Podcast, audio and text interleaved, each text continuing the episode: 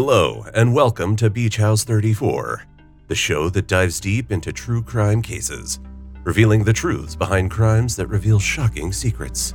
Stories sure to make you just a little more paranoid and maybe even lose sleep. Here's your host, Christine Worth. Hello, and welcome to the Beach House 34 True Crime and Paranormal podcast. Today, we're going to talk about a case that took place in a small town in Washington state. Now, this story has everything money, drugs, an affair, and a murder in the most heinous way. This is the story of Lacey Hurst Pavick.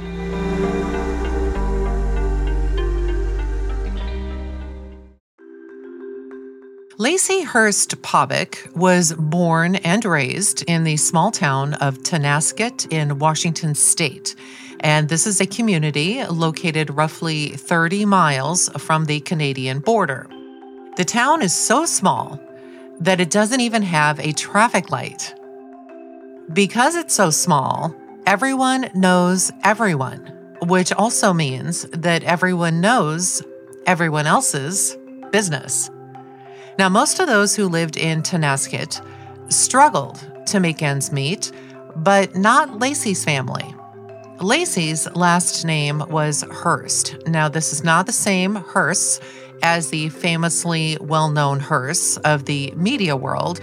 Uh, their name wasn't even spelled the same. But in Little Tonasket, Washington, the name Hurst meant something to everyone there.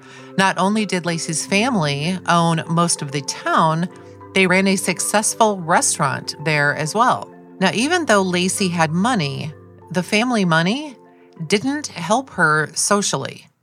And according to some who grew up with Lacey, Lacey didn't have many female friends because she just had this rich girl attitude like, I'm better than you. The stuff she did do was solely trying to buy us because nobody really wanted to hang out with her. When Lacey got to high school, things began to look up for her when she met a boy named Brandon. They began dating, and Lacey liked him because she didn't feel like he just liked her for her money. He liked her for her. They continued to date, and eventually they got married, and they had two kids. As the years went on, though, they started arguing more and more often. They began to grow apart. And some people guessed it was because Lacey was very controlling. This didn't surprise those who had grown up with her. Now, eventually, Lacey and Brandon uh, did get divorced, and Lacey was determined to keep their children with her.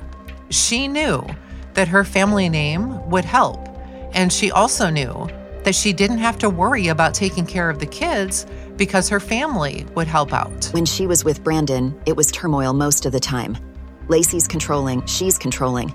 Brandon wasn't going to get those kids. There's no way. I mean, she's a Hurst. She has the kids. Lacey also knew that it wouldn't be a problem to find a job in Tonasket. Even though others seemed to struggle, she landed a job in the finance area of a local car dealership. While Lacey was working at the car dealership, she began a relationship with another guy she had known from high school, Danny Pavick. My mom called me up one day and said, You'll never believe who Danny's with. I was like, Who? She goes, Lacey Hurst. Danny was the stoner, but the pretty boy at the same time, and all the girls liked him, all of them. Danny was laid back and handsome, and to top it off, he was great with Lacey's kids, too. Danny and Lacey dated for eight years when one day Danny surprised Lacey by proposing to her. No one in town thought that that would ever have happened. So Lacey now had her own home, a stable job, and now she was remarried with a great stepdad for her kids. Her life was pretty much perfect. Danny and Lacey had a tight knit friend group that they spent most of their time with as well. And one of these friends in this group was Tansy Mathis. Now, Tansy and Danny, Lacey's husband, had been friends since high school. Tansy, though, was known for being a bit of a free spirit. Whenever she attended a party, you could be sure that Tansy would make sure you had a good time. One of the rumors in town was that Tansy was a well known drug dealer, specifically methamphetamine. At one of the many parties that Tansy went to, uh, she crossed paths with someone by the name of Michelle Kitterman, and the two immediately hit it off. Michelle, at the time, was 25. She was a hardworking single mom and was also very close to her twin sister, along with her other family members. Now, Michelle's mom was especially proud of her. She talked about how Michelle held several jobs to support her child. Every so often, though, Michelle had to cut loose. And who of us doesn't need to do that sometimes? Michelle was often the center of attention wherever she went somewhere. And this is because she had that all American girl look and she was very sweet. This also meant that she drew a lot of attention from guys. At a party in November of 2008, one guy in particular was especially interested in Michelle. That guy? Danny Pavick, the same guy who had been dating Lacey for over eight years and had just gotten married to her. The attraction between Michelle and Danny was instant. Danny has started to grow tired of his responsibilities at home. And when Michelle came along, he felt that it was a nice break from his life. Danny would often call and tell Lacey that he was heading out with friends, which wasn't unusual, but instead, he was meeting and having an affair with Michelle. Just a couple of months later, though, the rumor mill eventually got back to Lacey, and she found out what her husband had been doing. Now, Lacey was shattered. She didn't know what to do, so she confronted Danny. It was then that she learned not only was Danny having an affair with Michelle, Michelle was pregnant. Michelle's mom would later say that Michelle was excited about the pregnancy, and there was no doubt in her mind that she was going to have and keep the baby. So while Michelle was ecstatic, Lacey was full of rage Lacey's rage first went towards Tansy Mathis because it was Tansy, after all, who had introduced Michelle into their friend circle. Tansy did feel guilty over what had happened, and Tansy did whatever she could to convince Michelle to just stay away from Danny. Lacey, in the meantime, demanded that Danny end the affair. Michelle, though, she didn't want any part of ending the relationship. She wanted Danny to herself and she wanted him to leave Lacey. Now, Danny found himself in a tight spot. Though he was part of a well known local family through his marriage to Lacey, and he had become a stepfather to her children, he was also involved in a deep affair with Michelle, who was now pregnant with his child. Lacey would find out that Danny had brought Michelle around her kids, and he had even let Michelle use her, Lacey's, truck. Michelle didn't have a license, so Lacey went to the police and told Detective Redfield what was happening. Lacey also knew that Michelle was a drug user. So in early February of 2009, Lacey was successful in getting the police to stop Michelle while she was driving the truck without a license. The police also found drugs in the truck at the time that they stopped Michelle, and they arrested her, but then released her a little later on. Now, what police didn't know at the time was that Lacey was so intent on getting Michelle arrested that she had a file folder at work with Michelle's name on it that contained all of the documents related to Michelle's arrest and her criminal charges. Lacey had become obsessed with Michelle, so much so that her thoughts of Michelle and her husband consumed most of her time, even while at work. Now, coworkers would comment that Lacey couldn't stop talking about Michelle. Of course, you know, being a small town, Everyone knew what was going on, and it had to just be eating at her. I'm sure she felt embarrassed that everyone knew exactly what was happening in her life. And Lacey would constantly talk to coworkers and make different statements about Michelle. Here's what her coworkers had to say. Lacey had said that she just wanted Michelle to disappear and go away. Lacey told me she was going to have Michelle taken care of, having some friends in Spokane that were going to come fix this problem for her and make her disappear. She would tell me that she hated Michelle and that she was going to hire four people to take care of Michelle and the baby. Lacey called me and told me that she wanted to find someone to beat up Michelle, take care of her, get rid of her. That she'd be willing to pay money or drugs to have Michelle blanketed, meaning throwing a blanket over Michelle and having a bunch of people beat her up so she'd lose the baby. Lacey certainly wasn't keeping her private thoughts to herself, that's for sure. And she wasn't shy in talking about what she would like to see happen. Many people, though, didn't take her seriously, and they just felt that Lacey's emotions were just getting the best of her. It didn't stop there, though. Near the beginning of February, Lacey decided she was going to talk with her friend, Tansy Mathis, and this is the one who had introduced Michelle to the group. Now, while she was angry with Tansy for bringing Michelle into their lives, she had another option for Tansy. Lacey drove to Spokane to talk with Tansy. They had a conversation about how they could get Michelle to go away. When Tansy realized the scope of what it was that Lacey wanted to do, she got concerned.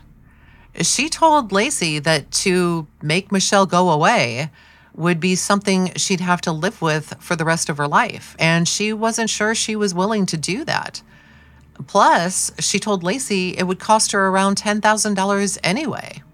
Lacey returned to work and told yet another coworker that she had gone to Spokane to hire someone to take care of Michelle, but couldn't go through with it and instead just came back home. Now, Lacey's obsession with Michelle became so overwhelming that Lacey would end up taking a leave from work because her personal problems were interfering with her job performance. Lacey's rage continued to consume her.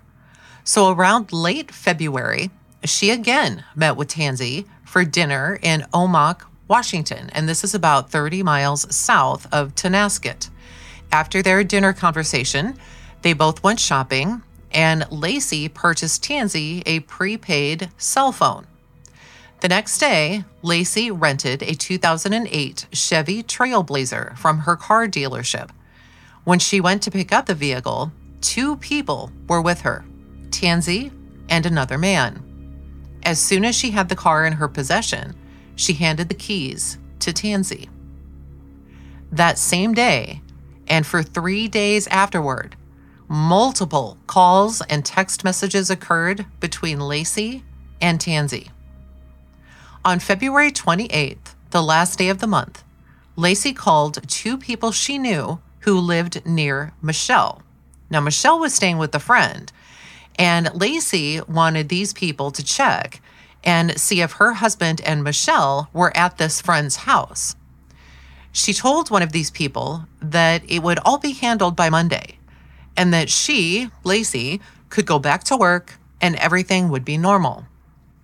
Now, during this time, both Lacey and Michelle were forcing Danny to make a decision as to what he wanted to do, and he wrestled with the decision for a very long time, well into the very start of March. Uh, Danny had finally decided what it was that he wanted to do, and he had made up his mind. But before he could let the two women in his life know, something terrible happened. A call came in to the Okanogan Sheriff's Office on March 1st, 2009. The Okanogan Sheriff's Office wasn't far from Tonasket. The caller said that a body had been found about 125 feet from the base of a driveway off Overland Road in the foothills outside of Tonasket. When the police arrived, it was apparent there was a struggle Strangely, though, even though it was cold outside and cold enough to even have snow on the ground, The victim was found sitting on top of her jacket and her shirt and leaning against a fence. She had sustained multiple small puncture type wounds on her body and her abdomen, her back, and her neck. And while the police obviously knew that she had been stabbed, it was unknown at the time what the weapon was. At the end of this driveway where they had discovered this woman, there was a worn out gate, and this gate had traces of blood on one of its posts. The police then collected samples from the post. Investigators scoured the scene for any other leads, and they found tire tracks in the mud on Stalder Road. They also found a single set of footprints, which indicated that just one person walked from the gate up to where the body was. Now, between the gate and the body were two black Mary Jane like tennis shoes in different locations. And there were also a single set of footprints, which thankfully were still visible, even though some snow had begun to melt. And these prints led directly to the body. The victim didn't have any identification, so they had no idea who she was. All that they knew was that she had a tattoo of a flower on her shoulder. At this point, the police took a photo of the tattoo and distributed it to nearby police stations. They're trying to find out if someone had filed a missing person report that matched the tattoo. It only took a couple of days before they received a call from an officer from the Tonasket area and they were told that a report had come in about a girl that hadn't been seen in a couple of days. The call had come in from the girl's mother. When the sheriff's department checked the hair color and the tattoo of the girl reported missing to what they had found, it matched. The victim was Michelle Kitterman. Michelle's mom was contacted and she relayed the moment the detectives arrived at her door. He asked me if I'm Tracy Kitterman, and I said yes, and he said, Well, I need to speak to you about your daughter, Michelle. And then he pulled out a couple pictures, and I just sat there for I don't know how long. Oh, this can't be true. I had my daughter with me. I said, Look at this with me. Does that look like Michelle? I didn't want it to be Michelle. It was it was her. I just lost it. Now, the police, during the time that they were waiting for the victim to be identified, an autopsy had been done, and the victim, which we now know is Michelle, had over 30 stab wounds that appeared to be from an ice pick type of weapon. Some of the wounds had been inflicted so hard that you could see the imprint of the handle of the weapon. What baffled the police, though, was why so many of these wounds were around her abdomen area. These wounds also looked to be a little bit different. They were larger, as though someone had put the ice pick, stabbed her with this ice pick, and then circled it around to make the opening bigger. It was then that they learned, to their horror, that Michelle had been 12 weeks pregnant the speculation that was whoever had done this crime wanted the baby dead. And this meant that the crime was very personal. Whoever did this knew that Michelle was pregnant. And Michelle's mom, she was asked if she knew anyone who would want to do such a thing. And she immediately thought that it was her boyfriend, Danny. She knew he was married and she knew that he was stuck in a situation where he had to make a life altering decision. It just made sense to her. So the police immediately found Danny and began to question him. When he learned of what had happened to Michelle, the police felt that his surprise and shock of her death was real, but they weren't ready to fully believe him. He admitted that yes, he had been having an affair with Michelle, and yes, the baby was his. He denied, however, having anything to do with Michelle's death and said that he'd been with his wife, Lacey, at home the entire night of the crime. He did admit, though, that he had been with Michelle the day before, but had dropped her off at a friend's house. Police felt, as would anyone, that it was very, very suspicious that the woman he had been having an affair with and who was forcing him to decide between her and his wife had been found dead. So, next, the police went and spoke to Danny's wife, Lacey. Lacey, too, admitted that she knew of Danny's affair with Michelle and that Michelle was pregnant. She also told them that, yes, it made her angry, but she wasn't so angry that she would kill someone over it. It was then that the investigation took a totally different turn. Lacey ended up pointing the finger at Tansy Mathis, the rumored drug dealer and Danny's longtime friend. Now, Lacey told the police that she had heard that Michelle was going to rat out Tansy to the police about her drug dealing. Now, this was new information to the police, but it still didn't answer one question. Why then had Michelle received so many stab wounds around her abdomen? The police believed the attack was because she was pregnant, not because she was going to snitch on her friend about drugs. The police were then trying to track down Tansy when they received a phone call that would change the case entirely. Now, a police station three and a half hours away from Tonasket had received a call from someone who claimed to know everything about Michelle's murder. He didn't want to be blamed for just knowing this information and was honestly terrified for his own life. The caller's name was Brian Homan. Now, Brian would not meet with detectives until they agreed to protect him.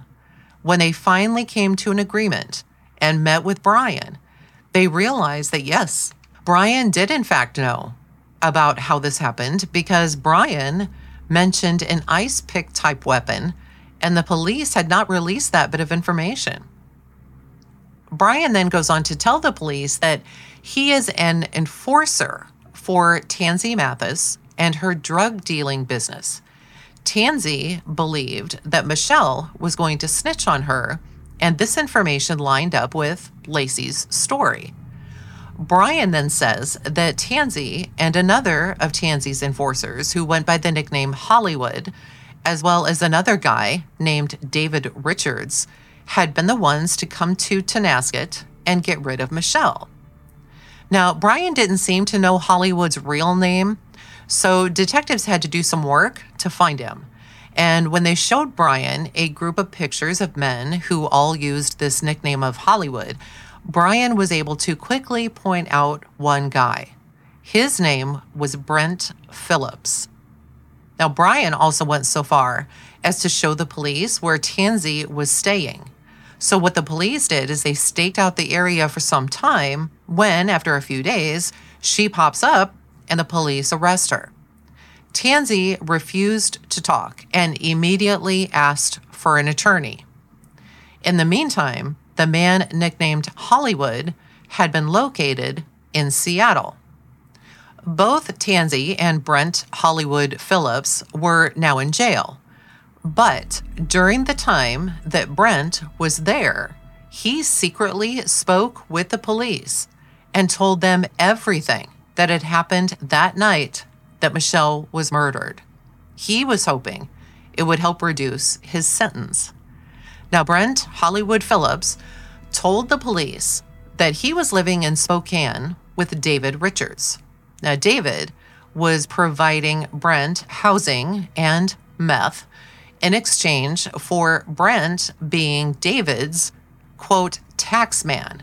Now, as David's tax man, Brent would use force or scare tactics to get the money that's owed to him. Brent first heard about the crime the day before Michelle was murdered. David had told Brent that he needed someone to travel with him and Tansy to, quote, go pick up dope, and that there was a snitch that might need to be taxed. Now, David knowing he was supposed to go with Tansy, tried to get his hands on a gun, but he wasn't able to. Tansy, though, was able to get David's favorite weapon, a handmade ice pick. When the day came for Tansy to pick up David and Brent, David wasn't there when they left, so they left without him. Tansy, it should be noted, arrived in the rented Trailblazer. When Brent asked her about the car, she said that someone had rented it for her.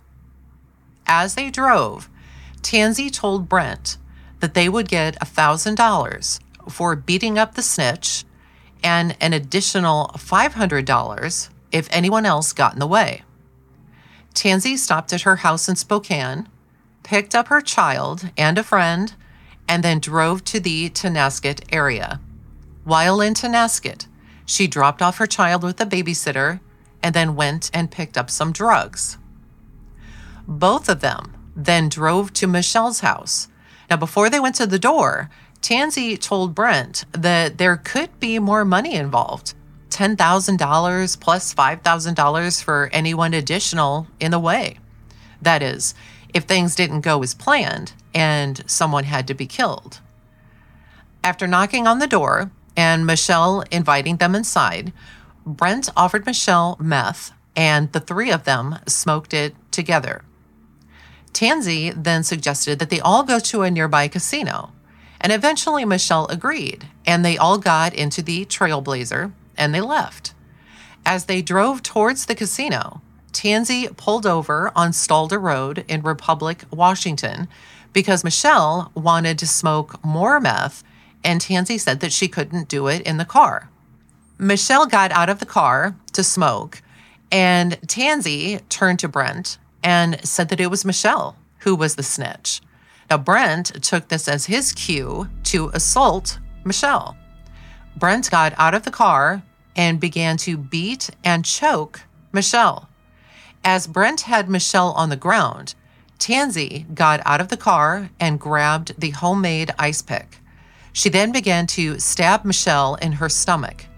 Tansy told Brent to, quote, finish it, and Brent then stabbed Michelle several times. In total, Michelle would have sustained over 30 stab wounds. After Brent had finished, he took Michelle and threw her to the side of the road, got back in the car, and he and Tansy left, tossing the ice pick out the window. Brent thought that Michelle would just die from her injuries. As they're on their way in the car, Tansy started to make multiple phone calls. And as they neared the town of Republic, they stopped and cleaned and vacuumed the rental car. When they were done with this, they returned the Trailblazer back to Lacey, and Tansy and Brent then got into Tansy's car to take off towards Spokane. Before they left, though, Tansy had to run some errands, and she ended up giving Brian an envelope that contained $500. And Tansy told him to give it to David. Brent then told Tansy that David would prefer meth to the money, so Tansy took the money back and instead gave Brent drugs to give to David. Michelle was found the next morning on March 1st. In order for Tansy to cover her tracks, she contacted Brian Homan. Now, this is the same guy who had contacted the police and said that he had information about this crime. When Tansy called and contacted Brian, she had told Brian to pay a visit to Lacey to tell her to keep her mouth shut. And then she told Brian to kill Brent. This way, only Tansy would be the one who truly knew what had happened. Tansy, the day after the murder, ended up telling a friend, quote, it wasn't supposed to happen like that. Now, the police finally locate David Richards. He was the guy that was supposed to go with the group, but who wasn't there when they had left. And he too was arrested. Now, even though there were confessions and they had people arrested, the police still couldn't get past the fact that Michelle was stabbed in the abdomen. Why would she be stabbed there if it was just a hit on a potential snitch? It just didn't make any sense. So, as detectives talked with Brent, they asked him, who was it that told Tansy that Michelle was going to snitch on her? And he said he didn't know. but that the car that they had used that night was a rental. And Tansy wasn't the one who rented it, someone rented it for her. Now, as soon as the police heard this, they immediately began a search of rental records in the area and they found the type of vehicle that had been rented and also discovered that this vehicle had been rented for about three days and driven 597 miles. It had also been rented over the same time that Michelle was killed. And when they dug deeper, they discovered who the person was that had rented the car for Tansy. And we now know it was Lacey. So detectives went to Lacey's workplace and talked with her coworkers to find out if Lacey had been acting any differently lately. And one coworker said that Lacey was very upset and angry about the affair and that Michelle was pregnant with her husband's child, but that one day she would be doing fine and another day it just seemed as if something had broke in her mind and all she could talk about was how much she hated Michelle. On March 31st, 2009, and with the information that the police had so far, they felt that it was enough to arrest Lacey on suspicion of masterminding the murder of Michelle Kitterman. Police arrested Lacey on March 31st at her parents' house.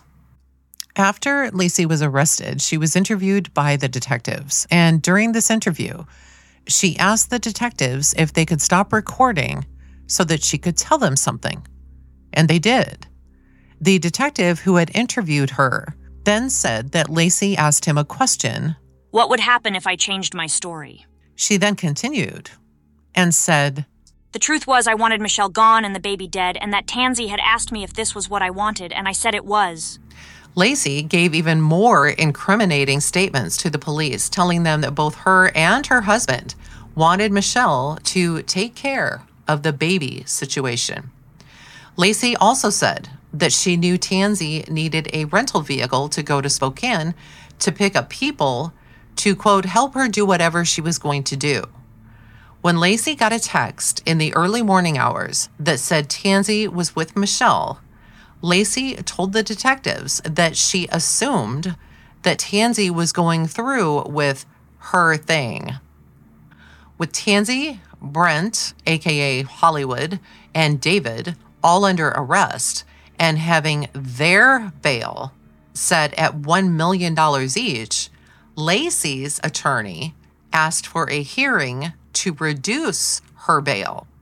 Now, this hearing was granted, and the judge did agree to reduce Lacey's bail to just $25,000.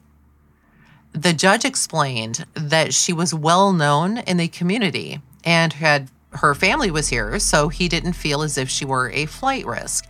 Now, Lacey's family immediately posted her bail, and she was out and free on bond within hours. While she was out on bond, Lacey tried to suppress evidence. So Lacey was now, she goes back to work, and while she's there, she tries to get and hide not only her work hour records, but also the records that talked about the car that she had rented. Now, in the meantime, here's Michelle's family, and they all live in the same town. And here's Lacey out on bond, and they would see Lacey everywhere. Remember, it's a very, very small place. Lacey would be out with her husband, she'd be out living her life, and just didn't seem to be worried about a thing. And the whole time, of course, Michelle is gone, and her family has to watch Lacey doing all of these things. Now, of all everyone in the group, Lacey would be the last one to go to trial. Now, in the meantime, Brent Hollywood Phillips pleaded guilty to first degree murder and to first degree manslaughter and struck a plea deal in exchange for testifying against the other three. He still received 26 years in prison. So did David Richards. During Tansy's trial, Brent testified and told everything that had happened, most of which we already know at this point. What we don't know, though, is that when Brent did get back to Spokane, David asked Brent about the payment from Tansy, and he acted as if he knew that something had happened. He kept asking me what happened, and I wouldn't tell him what happened. And then I ended. He asked me again. He's, Oh, come on, what happened? And I told him, I said, Well, the shit happened, man. Know what I mean? And he said, Well, when you get ready to tell me, you know, I'm here to listen. That's what he said. At some point, did he ask you for payment? He asked me if I had anything for him from Tansy, and I said, I said, yeah, and I handed him the dope. And he looked at it and said, This is all? And I said, Yeah. Brent testified that David was upset upon seeing the amount of methamphetamine that was provided. And after that, he was trying to get a hold of Tansy. Now, Tansy Mathis and David Richards were actually tried together, and each of them testified. And Tansy claimed that she had made the trip to Tonasket on the night of Michelle's murder only to drop off drugs and to talk to Michelle about leaving Danny, Lacey's husband. She said David was supposed to have come up with her, come up with her to make sure she would be safe, but when it came time to leave, Brent was the only one who had showed up. Tansy claimed that it was Brent who threw Michelle to the ground, who punched her, who stabbed her with the homemade ice pick, and then left her on the side of the road. Tansy was ultimately convicted of first degree aggravated murder and first degree manslaughter, along with first degree kidnapping and concealing physical evidence. She received life without parole. No one, not Tansy, not Hollywood or David, ever implicated Lacey in the crime. Although Tansy had good reason to, you know, maybe she was hoping that Lacey, with her connections, would be able to get her out early. Who knows? On November 1st of 2010, though, Lacey finally went to trial. Now, the prosecution talked about how mad Lacey was that her husband had been having an affair and that the woman was pregnant. They then talked about how Lacey had put a plan into place so that Tansy, along with the people who were loyal to her, would take care of Michelle for Lacey. Lacey did have several meetings with Tansy and ended up manipulating Tansy and making her believe that Michelle was going to snitch on her to the police. Now, further, Lacey was the one who provided Tansy with the rental car that was used in the crime. The defense said that Lacey only did this to help out a friend because, you know, Tansy needed to move and run some errands. It was then that Lacey's previous coworkers all got on the stand and testified to what Lacey had told them while she was still working for the car dealership. It was all damning testimony. Now, Brent Hollywood Phillips said that Dave Richards and Tansy Mathis came to him about, quote, taxing a snitch. He explained that he was Dave Richards' tax man, which meant that he collected debts from people who failed to pay for the drugs that Dave Richards sold. Brent testified that on the night of the murder, he wasn't sure what the ultimate plan was. He asked Tansy, What's going on? Are we going to be doing a drug deal or taxing somebody or what?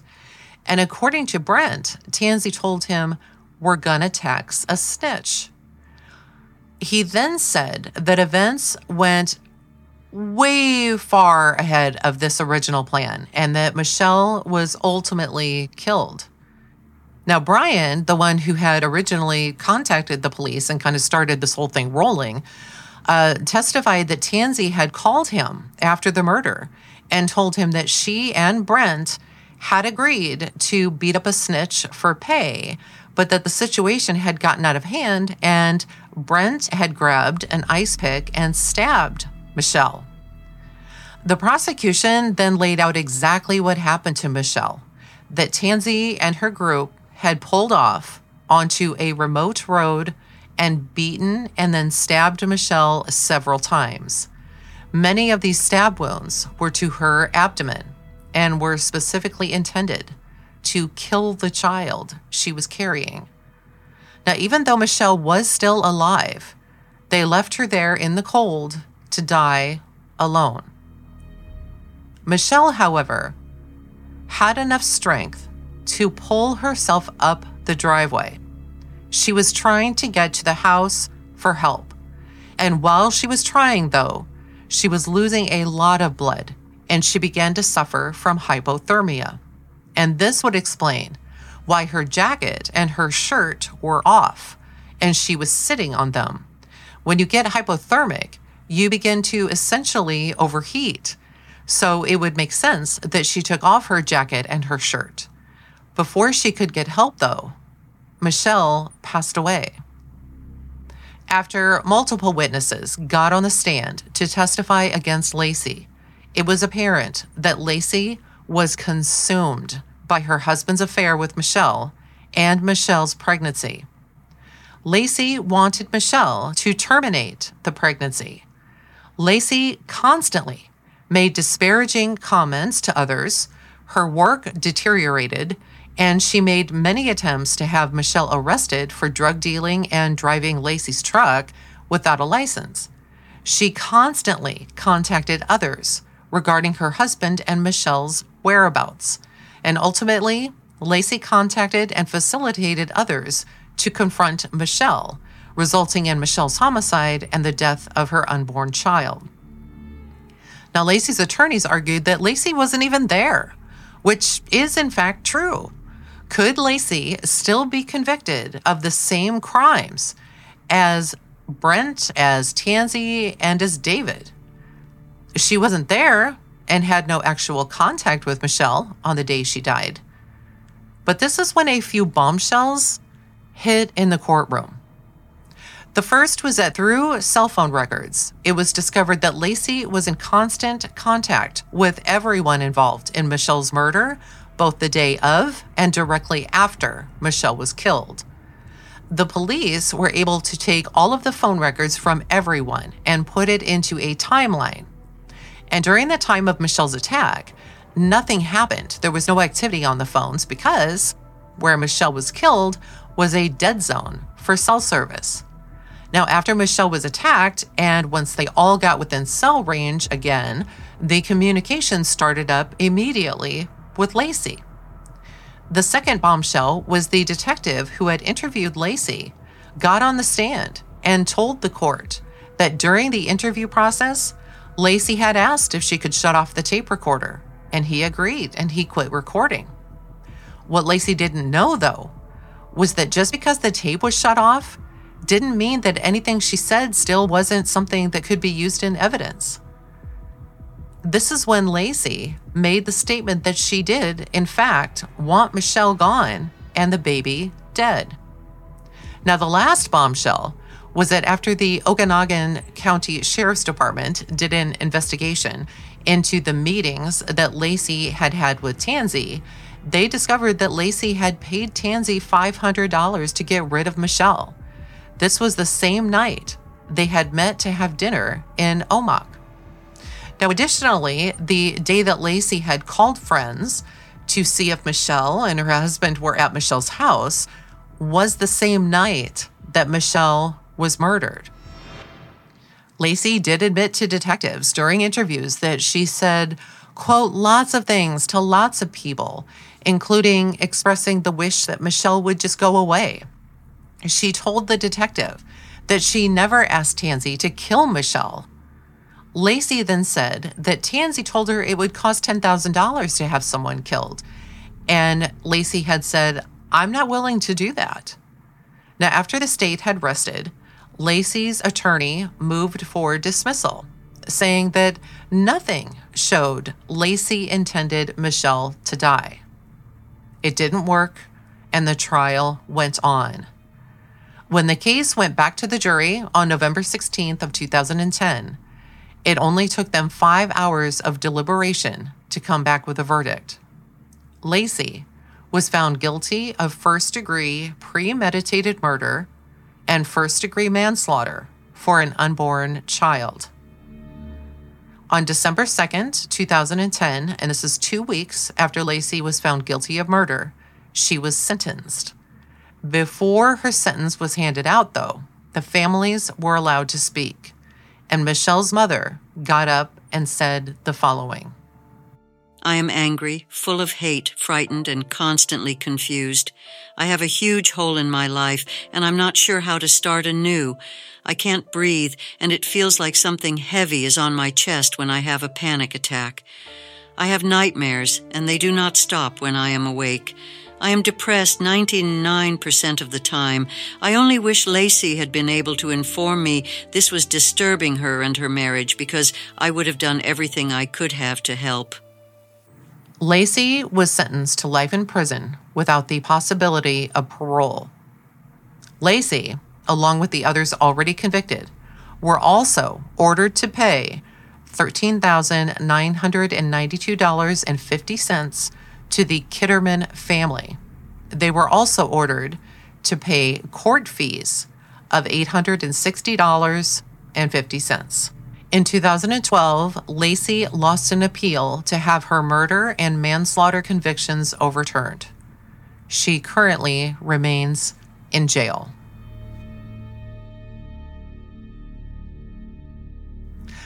There was a lot going on in this story, but the one thing that kept sticking with me as I researched it was that everyone involved really believed they'd get away with it. You know, maybe they thought that because Lacey and her family's money would help them out, but, you know, it didn't even help Lacey.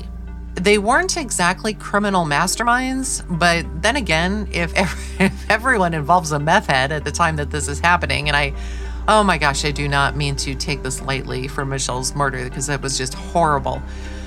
But, you know, if they're all on drugs, I mean, what what else do you expect? None of this would have happened had Lacey's husband just kept his dit, remained faithful. It always surprises me how women who are cheated on go after the woman first when they find out that their other half is cheating. Why not go after the one who's in the relationship? they're at fault too. You know, I often wonder what Danny was thinking throughout this whole ordeal. Anyway, that's it for this episode. Uh, coming up is another installment of the Darlie Routier trial, and this is part 10. And here we'll hear from Denise Falk.